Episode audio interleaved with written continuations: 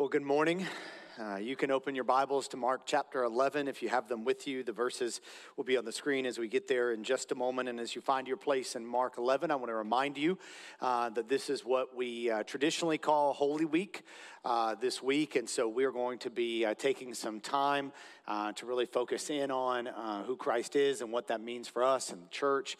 So we invite you to join us on Friday evening for our Good Friday services at 5:15 and 6:30, and we will be uh, focusing in on him and significance of his uh, crucifixion, and specifically just really taking time to reflect on what Christ went through that evening, and we'll be celebrating uh, and remembering communion as well. And then, of course, Sunday is Easter Sunday, and so uh, we're excited to celebrate, as we do every Sunday, the resurrection, but probably with a few more of our friends in the community next Sunday. So we will have three services, as always, 8 o'clock, 9.30, and 11 o'clock. A traditional service at 8 o'clock, 9.30, and 11 o'clock will be contemporary worship. There are no life groups, and so we are asking everyone uh, to, that can to serve, whether that's on our, our greeting, uh, greeting team, connect team, and children's ministry, um, and the worship choir uh, in different places. And so uh, we'd love for you to be here and be a part of that and encourage you to invite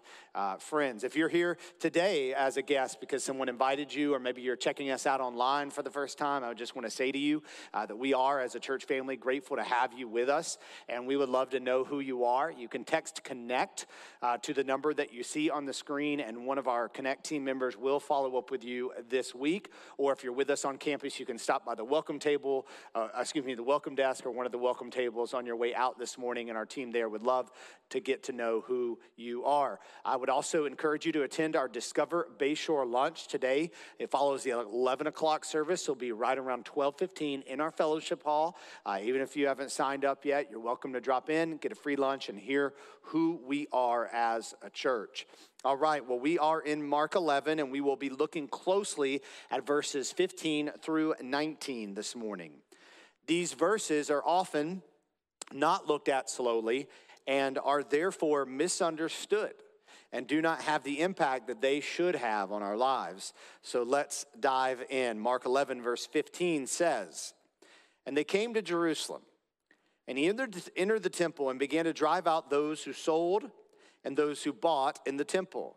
And he overturned the tables of the money changers and the seats of those who sold pigeons. Let's first talk about the setting here. Jesus enters the temple again for the second day in a row, and money changers are present in the temple. Every Jewish male 20 years or older was required to pay an annual half shekel temple tax for the upkeep and function of the temple. Exodus 30, verses 11 through 16, instruct this for the people of Israel. The daily sacrifices for atonement of sins were funded through this tax. The tax was about two days' wages for the common man, or the equivalent of two to three hundred dollars today. The temple refused foreign coins, which would have pagan symbols on them, and those coming from outside of Judea, therefore, had to exchange their money to pay the tax. The practice of exchanging this money for a modest fee was eventually started. Scholars suggest that by the time of Jesus, some of these money changers were charging 10 to 15% for this exchange, which for the poor who were just trying to make ends meet for their family and honor God would be a burden because they had to pay an additional 30 to $45 on top of their tax.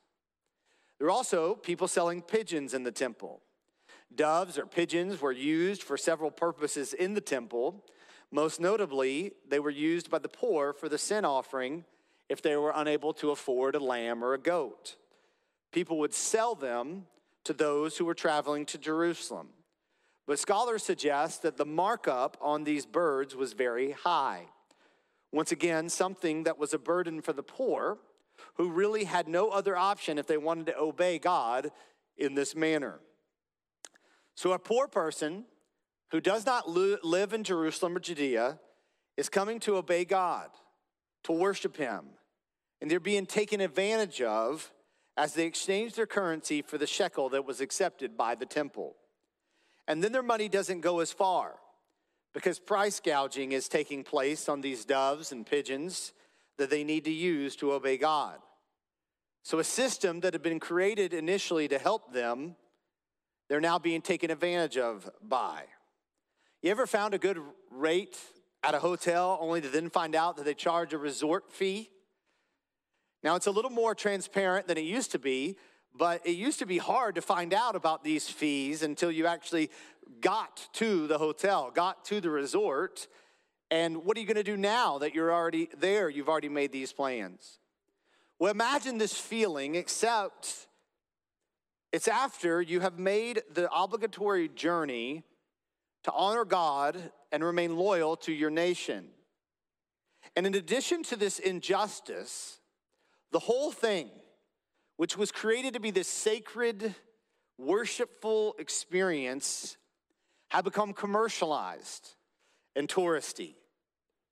Commentary Edward Schweizer says that a single merchant actually once offered 3,000 sheep for sale in one day. You see, there was really a business of worship, a business around the temple. I, I, if you've ever been to, you know, a touristy area, Panama City or, you know, Gatlinburg, Pigeon Forge, you see how, like, all these as seen on TV stores, right? And um, it really begins to kind of be a racket, a trap. And so I can imagine there was all these as seen in the temple or as seen in the Old Testament, you know, stores that popped up. And so Jesus, when he walks in, famously puts a stop to this. Now, verse 16 implies that Jesus didn't storm off after, you know, turning over the tables but he stays there to prevent the business of the temple. Verse 16 says, And he, that's Jesus, would not allow anyone to carry anything through the temple. So Jesus is actually enforcing the dignity that attaches to his father's house. Jesus is saying to the people, hey, you're not just gonna walk through here. This isn't a cut through. This isn't the front entrance to the mall or whatever to get through to the back. This is the temple. And I think we need to take note of Jesus' actions here. I want to point out two things that are secondary to the point, but need to be acknowledged because they are where most people focus. The first is this we dare not equate meekness with weakness. Jesus was gentle, Jesus was meek, Jesus was humble. Jesus would give his life at the hands of Romans and Jewish leaders, but Jesus was not weak. And God has called us to meekness. God has called us to humility. But that is because God has called us to strength. That is because God has promised us victory. That is because we do win. And that meekness is an approach towards people out of a view of the victory that we have in Christ. And that meekness is not meant to give in to things being the way of the world or the way of corrupt religion. And so, one thing that I try to live by, and I fail at miserably, but I seek to be, is firm but gentle. Firm but gentle. That is what God has called us to, and that is what Christ demonstrates here. Now, the other thing I want to say is this Jesus turns over tables, right? And Jesus does something like this once, maybe twice in his ministry. Don't live a life of turning over tables. Hey, fo- people who watch Fox News, don't be so angry all the time. Don't always try to disrupt everything. And don't use Jesus' one, maybe two times he did that in his life as the reason you're constantly like that. If you are not gentle, you do not imitate Christ if you are not approaching people with humility, with a posture of listening, if you approach people with anger all the time, if you approach people with antagonism all the time, you are not imitating the Christ we follow. Don't live life turning over tables. And if you just have anger in your hearts towards people and you are quick to anger all the time, then you need to ask God why. And you probably need to ask a few people why. Honestly, though, we focus so much on Jesus doing this that we really miss the point. Because verse 17 says that Jesus was teaching them. So he did this, as Jesus often does, to reinforce a teaching. He was teaching them is that actually in the imperfect tense in the Greek, so it implies that a period of teaching would ensue or was ongoing. You see, Luke says that Jesus taught daily in the temple. We know that Jesus goes back at least one more day, so that's three days that Jesus goes to the temple. And how this text is misapplied is that it is taught without focusing on what his teaching was. And his teaching was indeed the point of his actions. Jesus was very intentional. And so look at what verse 17 says. And he was teaching them and saying to them, Is it not written, My house shall be called a house of prayer for all the nations, but you have made it a den of robbers. Jesus says, Is it not written? So he's referring to what the Old Testament teaches. These are quotes here that Jesus gives from Isaiah chapter 56 and Jeremiah chapter 7. Now, I didn't want to go back to these two texts because of the time it takes to go back to these two texts and because of your attention spans. I love you. But I'm being faithful to our text today. And I'm not being faithful to it if I do not teach what Jesus taught and explain what he meant. So I'm going to refer back to Isaiah chapter 56 and Jeremiah chapter 7. Jesus says, He my house shall be called a house of prayer for all the nations. This is a reference back to Isaiah chapter 56, and I'll read verses 6 through 8 of Isaiah chapter 56. It says, And the foreigners who join themselves to the Lord, to minister to him, to love the name of the Lord, and to be his servants, everyone who keeps the Sabbath and does not profane it and holds fast my covenant, these I will bring to my holy mountain and make them joyful in my house of prayer. Their burnt offerings and their sacrifices will be accepted on my altar, for my house shall be called a house of prayer for all peoples. The Lord God, who gathers the outcast of Israel, declares, I will gather yet others to him besides those already gathered. You see, in the instruction that God has given to the people of Israel about sacrifice, there is instructions given to those who would be outside of the nation of Israel, those who would come from Israel. And so by the time of Jesus, there are Israelites who are living outside of Judea, and there are foreigners, people who not of the nation of Israel, who then worship God, who, who believe in that God. And God says, This is my will, that my house will be a house of prayer for all the nations. That's why God gave prosperity to Israel. That's why God allowed for the construction of the temple was not as a nationalistic symbol, but rather as a place where people could have communion with the one true God. Jesus also says, "But you have made it a den of robbers." And he refers back to Jeremiah chapter 7. I'm going to read Jeremiah chapter 7 verse 1 through 15 to understand what Jesus is referring to when he says this. It says, The word that came to Jeremiah from the Lord Stand in the gate of the Lord's house and proclaim there this word, and say, Hear the word of the Lord, all you men of Judah who enter the gates, these gates to worship the Lord. Thus says the Lord of hosts, the God of Israel Amend your ways and your deeds, and I will let you dwell in this place. Do not trust in these deceptive words. This is the temple of the Lord, the temple of the Lord, the temple of the Lord. For if you truly amend your ways and your deeds, if you truly execute justice one with another, if you do not oppress the sojourner, the fatherless, or the widow, or shed innocent blood in this place, and if you do not go after other gods to your own harm, then I will let you dwell in this place in the land that I gave of old to your fathers forever. Behold, you trust in deceptive words to no avail. Will you steal, murder, commit adultery, swear falsely, make offerings to Baal, and go after other gods that you have not known? And then come and stand before me in this house, which is called by my name, and say, Are we, we are delivered, only to go on doing all these abominations? Has this house, which is called by my name, become a den of robbers in your eyes? Behold, I myself have seen it, declares the Lord. Go now to my place that was in Shiloh, where I made my name dwell at first, and see what I did to it because of the evil of my people Israel. And now, because you have done all these things, declares the Lord, when I spoke to you persistently, you did not listen, and when I called you, you did not answer. Therefore, I will do to the house that is called by my name, in which you trust, and to the place that I gave to you and to your fathers, as I did to Shiloh. And I will cast you out of my sight, as I cast out all your kinsmen, all the offspring of Ephraim. Now, you could go on in Jeremiah chapter 7, but what you understand here is God is calling. He's, he's calling the people of Israel to repentance who are going through the religious motions and who are presuming, because they are the people of God, that we don't actually have to be concerned with what God wants.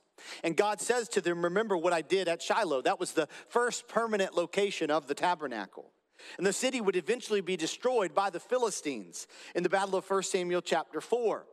And God says that He did this because the people of Israel were rebellious towards God. And God is now saying to the people of Israel in the Old Testament that I will once again allow that to happen because of your rebellion, because of the injustices that go on and the lack of concern ultimately for loving God and loving people. This would happen. Israel would, which was in captivity to the Assyrians at this time, probably thought it couldn't get worse, but they would eventually come under Babylonian rule and the temple would be destroyed in 586 BC, as Jeremiah said it would. Now, as Jesus walks into the temple with Passover approaching 600 years later, he sees the money changers, he sees the pigeon sellers, he sees the market like environment, and he claims authority over the temple and pronounces judgment and calls the people to repentance in the spirit of Jeremiah. Referring to these texts, I believe in the same spirit, he says, You may not think it can get worse, but because of what you have done, the temple will once again be destroyed. And it would be in 70 AD. And while they may not have fully understood what Jesus was saying, the religious leaders understood enough to know that they didn't like what Jesus had to say. Mark tells us in verse 18 the chief priest and the scribes heard it and were seeking a way to destroy him, for they feared him, because all the crowd was astonished at his teaching. And when evening came, they went out of the city. The chief priest, well, they're like the church staff. They'd acquired a bit of power in this day, and that power is being threatened.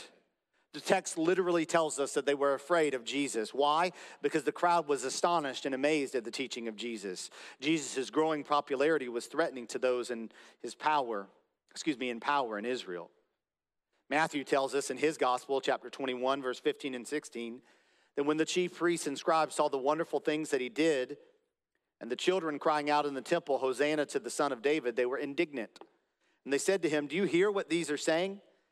And Jesus said to them, Yes, have you never read? Out of the mouth of infants and nursing babes, you have prepared praise, which is a direct quote of Psalm chapter 8, verse 2. The chief priests are like, Hey, Jesus, do you hear that they're calling you the Messiah? That's blasphemous. And Jesus is like, Yeah, God said they would call me that because I am that. And they don't like what's going on. And Luke tells us that they did not find anything they could do, for all the people were hanging on the words of Jesus. And so in the evening, the city gates would close, the crowds would leave, and Jesus left as well to return to Bethany. So, why does this happen? Why did Jesus do this? What happened to show those present something and it was recorded for us to see that as well.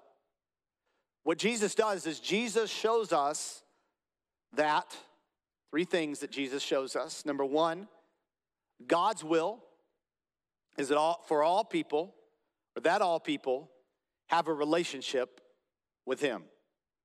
God's will is that all people have a relationship with Him. It makes it very clear in the Old Testament that the purpose of the building of the temple was for all nations to come and worship Jesus.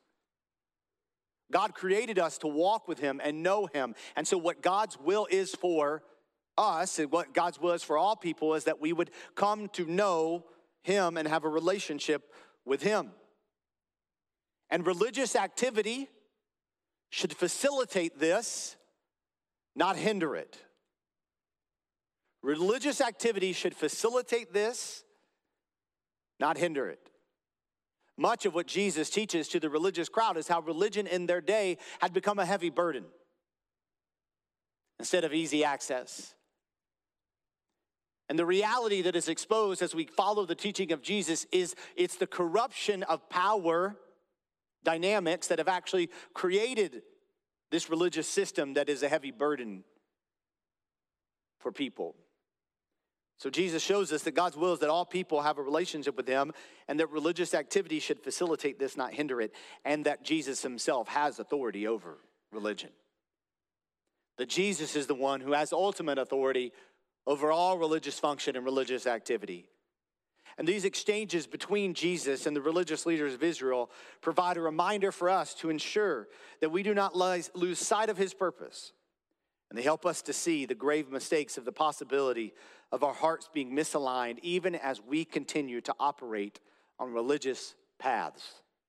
And as we discussed last week with the cursing of the fig tree and the pronouncement of the end of Israel being the means for building his kingdom, the purposes of God have always been having a people for himself.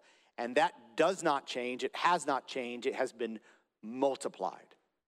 When Jesus spends his last days with the disciples, he gives them the Great Commission in Matthew chapter 28, verse 18 through 20. And Jesus came to them and said to them, All authority in heaven and on earth has been given to me. Go therefore, make disciples of all nations, baptizing them in the name of the Father, the Son, and the Holy Spirit, teaching them to observe all that I've commanded you. And behold, I am with you always to the end of the age. Jesus says, My desire, the Father's desire for people of all nations to worship me continues. And when Peter confesses that Jesus is the Christ, in Matthew chapter 16, verse 15, it says, Jesus says to them, Who do you say that I am? And Simon Peter replied, You are the Christ, the Son of the living God.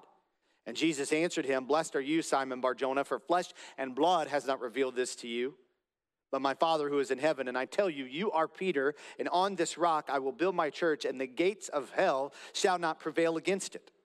I will give you the keys of the kingdom of heaven, and whatever you bind on earth shall be bound in heaven, whatever you loose on earth shall be loosed in heaven.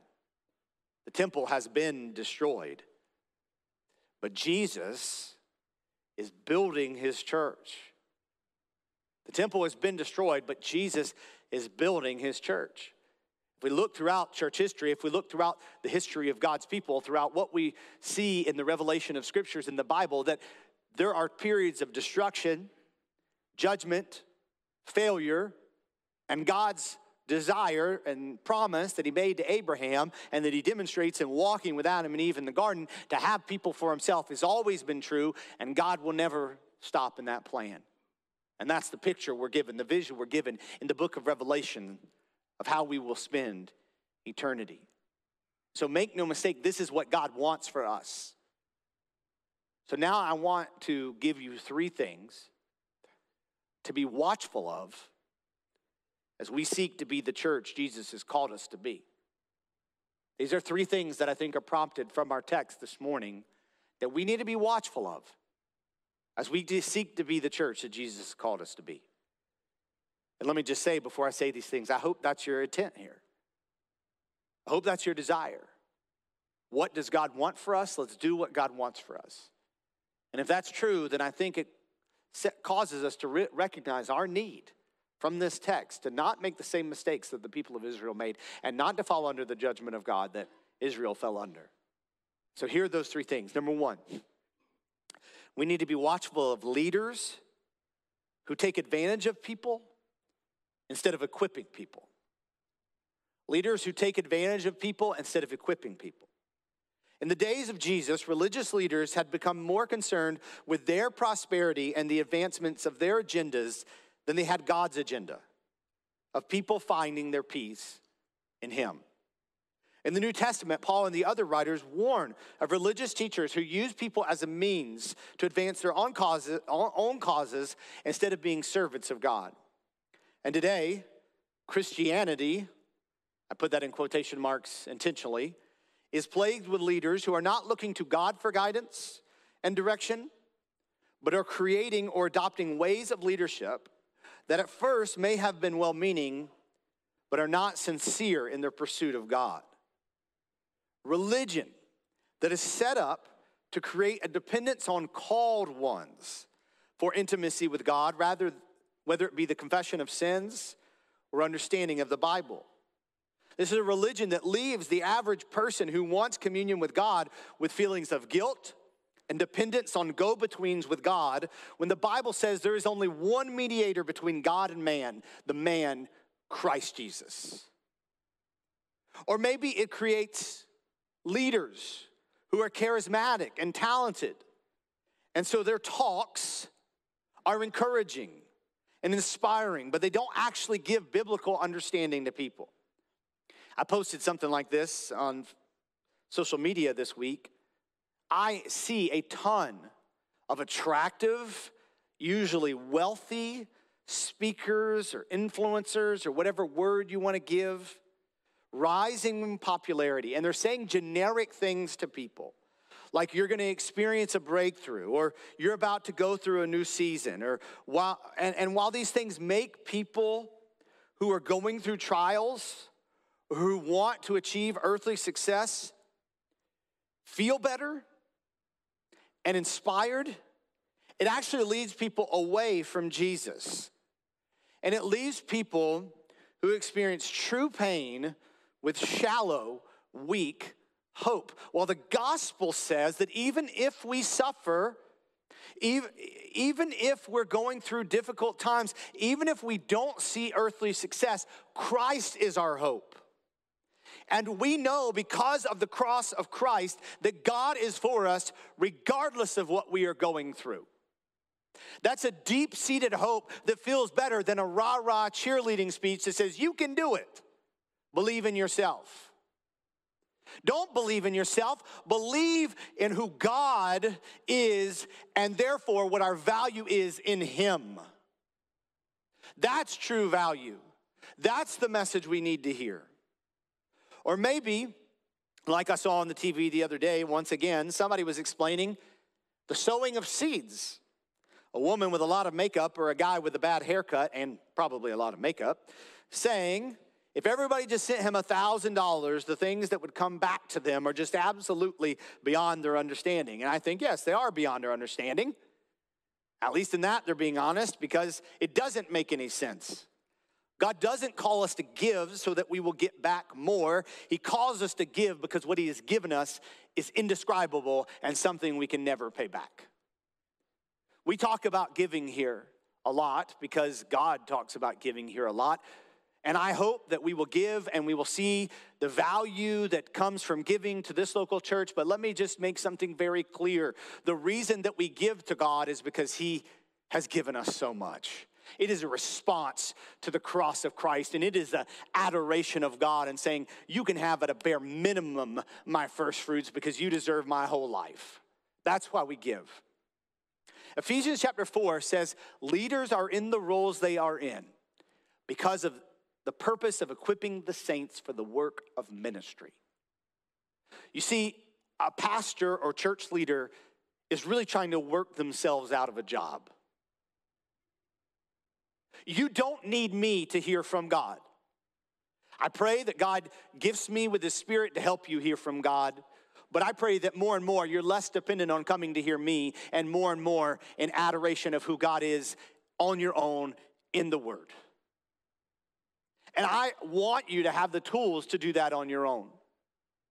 I hope that you feel the presence of God every day in your life, that you don't have to come into a building to feel that. God uses it in a special way, as we'll talk about in just a moment. But the reality is, God has called you. God has given you the same Holy Spirit that any pastor, any leader might have. You are not inferior. You do not have less access. You do not need us to validate you. You have the one who gives you everything that is Christ Jesus and His Spirit.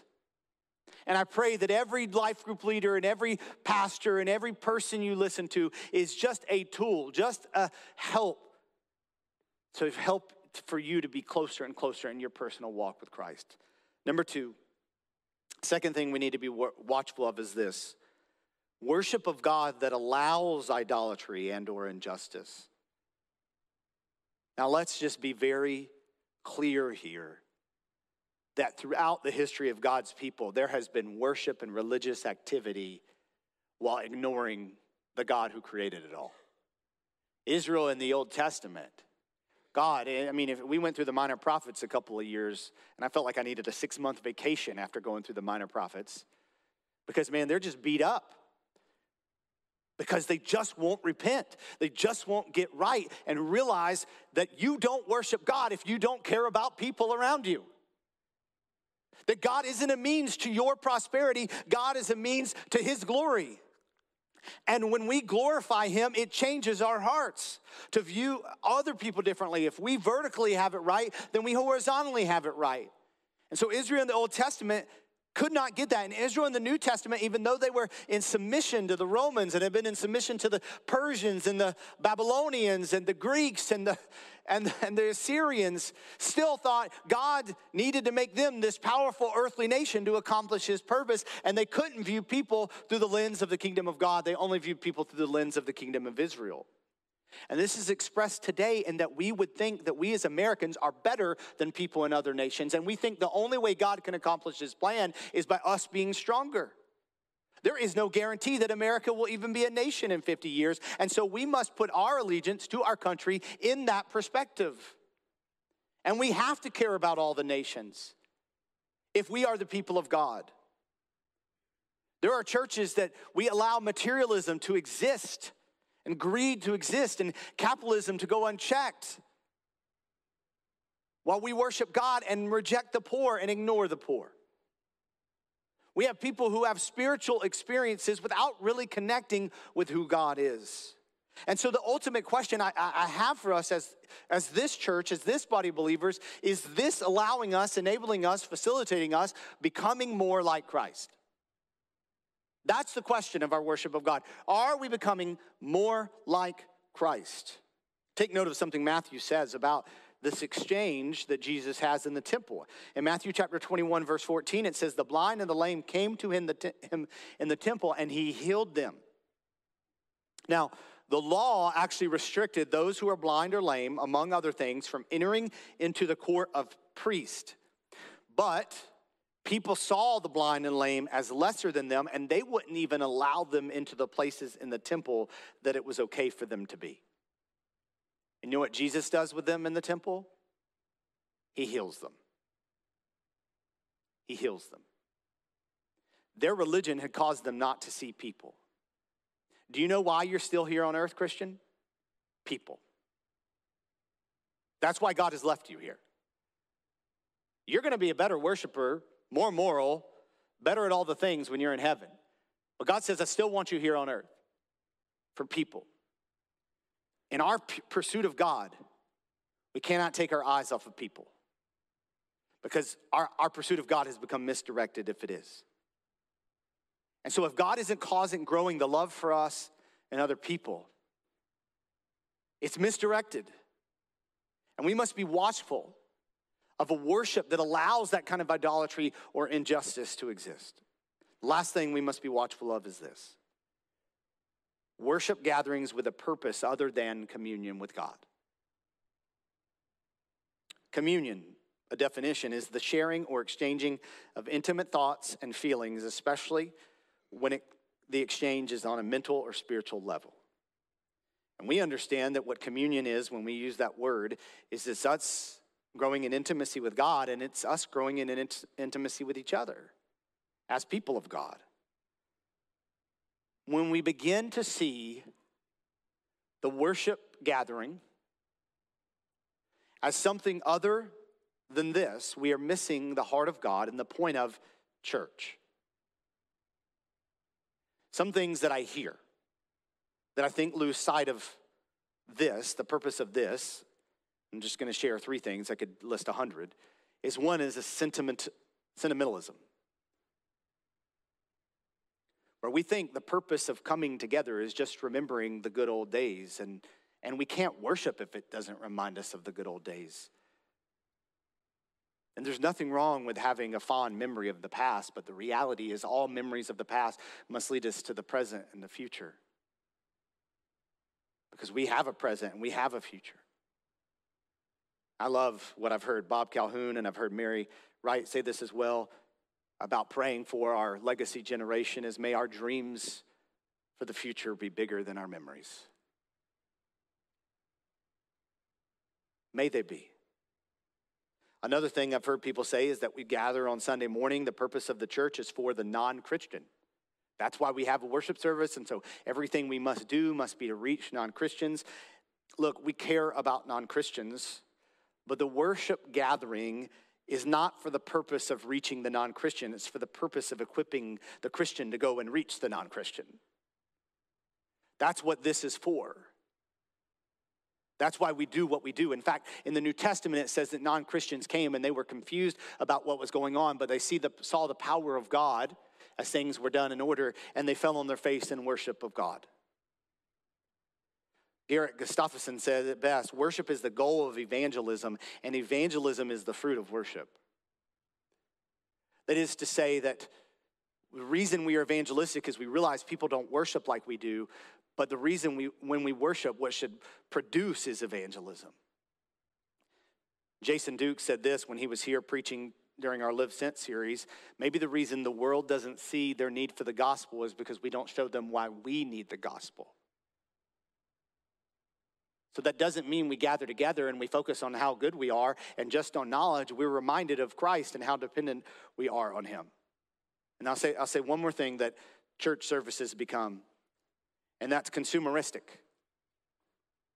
Where we just, church is all about all these activities and these social functions. And, and I just mean this in love.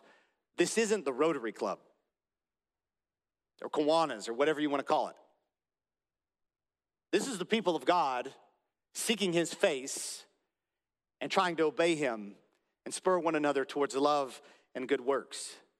And I want a children's ministry that is fun, but this isn't Chuck E. Cheese. This is disciple making. And I, I, I think we're continually striving towards excellence in our music and our production elements. But this isn't the Firefest concert or the Grand Ole Opry. Look, you can find a group of people that is good with whatever your desire for church is. And I could talk about so many things here. I'll just say this leaders, just because people are buying it doesn't mean we should sell it. Because leaders and all the people of God most primarily need to be concerned with what does God say about what we are doing. And here is why we come together because it reminds us of who we are, who He is, and who we are, and therefore how we should respond. That's why we do church. The people of Israel had missed this. They'd missed this. Jesus stops the whole thing. Says, This isn't what God wanted. And so may our concern be communion with God and communion with others. And may God purge us of anything that is not that. I don't know if you've ever had the opportunity to go into an orphanage. And, you know, children, I know we had a team that served in Children in Crisis uh, last weekend. And I mean, anytime you go into any of these places, it really causes you to be aware. But if you go into one in some of our poorer countries or less developed countries, it's another experience altogether. I've been in one in India, and as we got, it was a boys' home, about 140 boys there, and we got in their car, and I think I sobbed for an hour because they're just pushed aside in these societies. And um, there's a story in one of Max Lucado's books about uh, John Bentley uh, going to a Chinese orphanage for the deaf and mute. You see, China's, China's one child policy, which has just recently been amended, had a way of weeding out the weak. Males would be selected over females, and healthy babies outrank the unpaired. And Chinese children who cannot speak or hear stand little chance of a healthy, productive life. Everything they hear says you don't matter. And so when some, someone says otherwise, it resonates with them. And John Bentley describes this moment when he goes into a children's Chinese orphanage and uh, deaf orphans in the Henan Province. Uh, they were given a Mandarin translation of a children's book by Max Lucado entitled You're Special. And the story, the children's book, describes Punchinello, a wooden person in a village of wooden people, And the villagers would practice sticking stars on the achievers and dots on the strugglers. And this particular wooden person had so many dots that people gave him more dots for no reason at all, just continually reinforcing that he was worthless. But then he met Eli. Eli was the one who made him, and Eli affirmed him, telling him to disregard the opinion of others. I made you. I don't make mistakes. And Punchinello had never heard such words, and when he did, his dots began to fall off. And John describes the moment when he read the story to these children in this orphanage. The most bizarre thing happened, he said. Everyone in the room started crying. He said, I could not understand this reaction because Americans are somewhat used to the idea of positive reinforcement, maybe to an unhealthy level, but not so in China. And particularly not for these children who are virtually abandoned and considered valueless by their natural parents because they were born broken. When the idea came through in the reading that they are special simply because they were created by a loving creator, everyone started crying, including their teachers. That's why we gather. So the broken, so the hopeless, so that the things that are being pumped into our brains about who we are and where we can find our value is pushed aside, even for just an hour, even, I preach long, even for just an hour and 15 minutes. And we remember we are not mistakes. And the fact that we are still breathing is not a mistake. And God has a purpose for us. And God's purpose for us is that we would glorify Him and we would live our life with His creation of us in mind and do with our lives what He has called us to do. You are loved, you are called, and you are empowered to walk in the ways of God. And may that be what our focus is on this morning. Let's pray together. Jesus, I thank you for the opportunities we have to gather together as your church and be reminded that you are the creator. And not only did you create us, but God, you have interceded in human history the clearest revelation of God there is in Christ Jesus. And when we doubt our value, it's not religious activity, a religious leader, a pep talk that shows us our value. It's the cross. And when we doubt your power,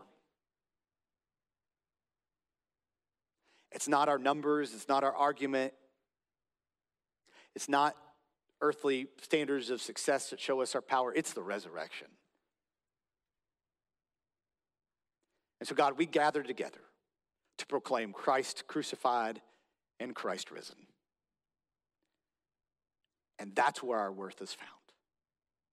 And so today, Lord, I pray that we would respond by A, if we've never trusted in you, trusting in you and realizing where our value is found and running to you and saying, we want to follow you. And then, as those who have proclaimed that once, may we proclaim that every day. The gospel is not something we needed one time long ago, but it's something that needs to ring true in our hearts every single morning, every single hour. And God, as your church, that we would commit that that's why we gather that's why we give, that's why we organize, that's why we do what we do, is so that Christ crucified and Christ risen would be proclaimed loudly to one another and to the world around us. So, Lord, to you be the glory through this church family. In Jesus' name we pray. Amen.